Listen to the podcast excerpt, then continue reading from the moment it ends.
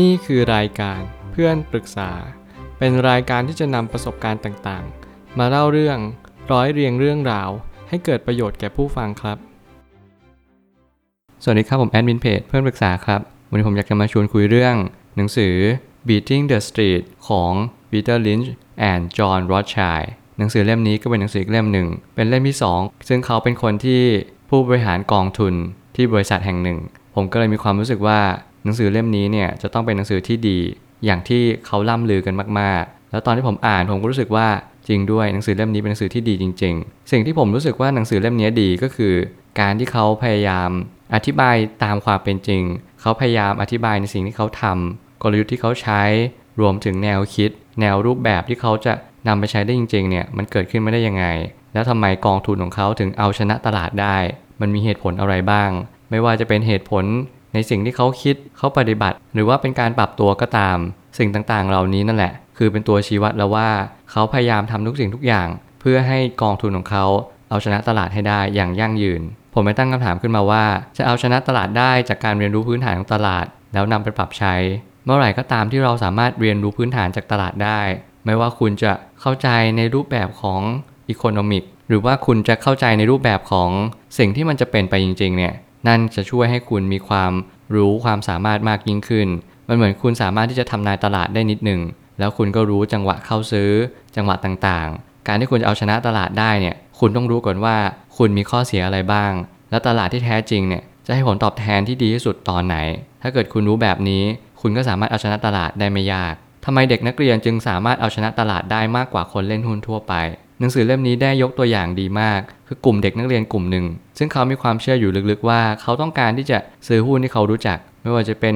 รองเท้าอะไรสิ่งที่เขาใช้ทุกๆวันสิ่งที่เขาเห็นในทุกๆวันสิ่งเหล่านี้แหละที่เขาสามารถจะเอาชนะตลาดหรือเอาชนะคนเล่นหุ้นทั่วไปได้แล้วผมก็ยังเชื่ออยู่เสมอว่าเมื่อไหร่ก็ตามที่เรามี common sense เรามีความรู้สามัญที่เราสามารถที่จะเข้าใจสิ่งต่างๆตามความเป็นจริงเนี่ยเราสามารถจะเอาชนะตลาดได้เช่นเดียวกันเราพยายามอย่าซื้อหุ้นตามที่นักวิเคราะห์บอกหรือว่าความเชื่ออื่นๆเลยเราจงมองเห็นแล้วก็ซื้ออย่างที่เรามองเห็นเหมือนกับว่าเราพยายามสังเกตดีกว่าว่าสิ่งที่เราเห็นในทุกๆวันคืออะไรผลิตภัณฑ์ที่เราใช้ทุกๆวันเนี่ยมันมีหุ้นไหมมันเปิดเข้าเป็นบริษัทแบบพับบิกหรือเปล่า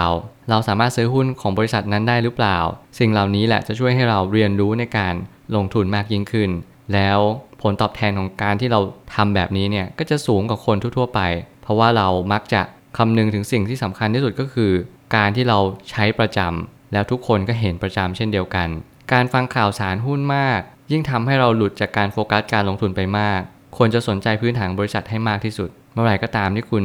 สนใจการลงทุนจริงๆจงสนใจการลงทุนงบการเงินเอ่ยรูปแบบบริษัทเอ่ยการบริหารเอ่ยนั่นคือส่วนสำคัญของบริษัทจริงๆไม่ใช่ข่าวบริษัทไม่ใช่ข่าวลือข่าวสารหรือสิ่งที่มันเป็นสิ่งชวนเชื่ออื่นๆเพราะเมื่อไหร่ก็ตามที่เราไม่รู้แบบนี้มันก็ทำให้เราเข้าใจผิดแล้วก็พลาดไปได้ง่ายๆเมื่อไหร่ก็ตามที่คุณเข้าใจแบบนี้คุณจะรู้ชัดเลยว่าปัญหาของคนส่วนใหญ่ก็คือเราโฟกัสผิดจุดเมื่อไหร่ก็ตามที่เราโฟกัสไปสิ่งที่มันไม่ใช่ความเป็นจริงเนี่ยการลงทุนจะบิดเบือนไปอย่างมหาศาลและมันทำให้เราไม่สามารถที่จะลงทุนได้ตามเป้าที่เราหมุดหมายเอาไว้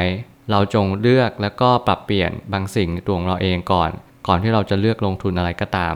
การตรวจสอบเรื่องราวของหุ้นที่เราเข้าซื้อในทุกๆหกเดือนพยายามติดตามข่าวสารที่เป็นประโยชน์เพื่อเข้าซื้อหรือขายออกไป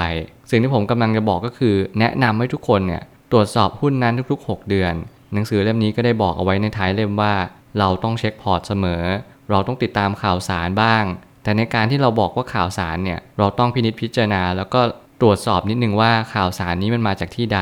บริษัทนี้มีการปรับเปลี่ยนผู้จัดการหรือว่ามีการปรับเปลี่ยนอะไรบ้างหรือเปล่าเราต้องลองดูให้ชัดว่าสิ่งที่เขากำลังทำต่อไปเนี่ยมันเป็นเพื่อผลประโยชน์บริษัทจริงๆหรือเปล่าเป็นเพื่อผลประโยชน์ของผู้ถือหุ้นจริงๆหรือเปล่าหรือเขาทำเพื่อตัวของเขาเองสิ่งเหล่านี้เราต้องพยายามปรับเปลี่ยนกลยุทธ์อยู่เสมอเพื่อให้เราเรียนรู้ว่าบางครั้งเนี่ยเราจะไปนั่งฟิกซ์หรือว่า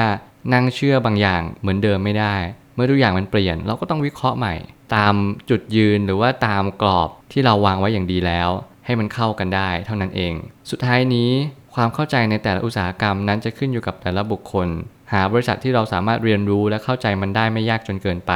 สิ่งที่คุณต้องทำเลยก็คือพยายามหาบริษัท เฟ้นหาแล้วก็ค้นหาให้มากที่สุดว่าบริษัทใดดีหรือไม่ดีอย่างไรเราชอบอุตสาหกรรมนี้เพราะอะไรทำไมเราถึงเลือกอุตสาหกรรมนี้แล้วเมื่อไหร่ก็ตามให้เราเลือกแล้วเราจงดูว่ามีกี่บริษัทที่อยู่ในอุตสาหกรรมนี้แล้วเขามีงบการเงินที่โดดเด่นเขามีผู้บริหารที่เก่งมากแล้วสิ่งที่สำคัญกว่านั้นก็คือเขาทำอย่างไรให้บริษัทนั้นเติบโตขึ้นไปได้เรื่อยๆเราจงมองแบบนี้เพื่อให้เราเข้าใจและรู้ชัดว่าเราเลือกบริษัทนี้เพราะอะไรจริงๆหนังสือเล่มนี้อาจจะไม่เหมาะกับคนที่ไม่ใช่สายลงทุนแบบเต็มตัวแต่แน่นอนถ้าเกิดใครที่สนใจเรื่องหุ้นเรื่องการลงทุนหนังสือเล่มนี้ตอบคุณได้แล้วมันก็เป็นเหมือนไกด์เหมือนตัวชี้วัดบางสิ่งเหมือนกันว่าเราจะทำมันได้ดีหรือเปล่าและเราจะเอาชนะตลาดได้อย่างไรกันผมเชื่อว่าทุกปัญหาย่อมมีทางออกเสมอขอบคุณครับรวมถึงคุณสามารถแชร์ประสบการณ์ผ่านทาง Facebook Twitter และ YouTube และอย่าลืมติด แฮชแท็ก เพื่อนปรึกษาหรือ เฟรนด์ ทอล์ก แอท ด้วยนะครับ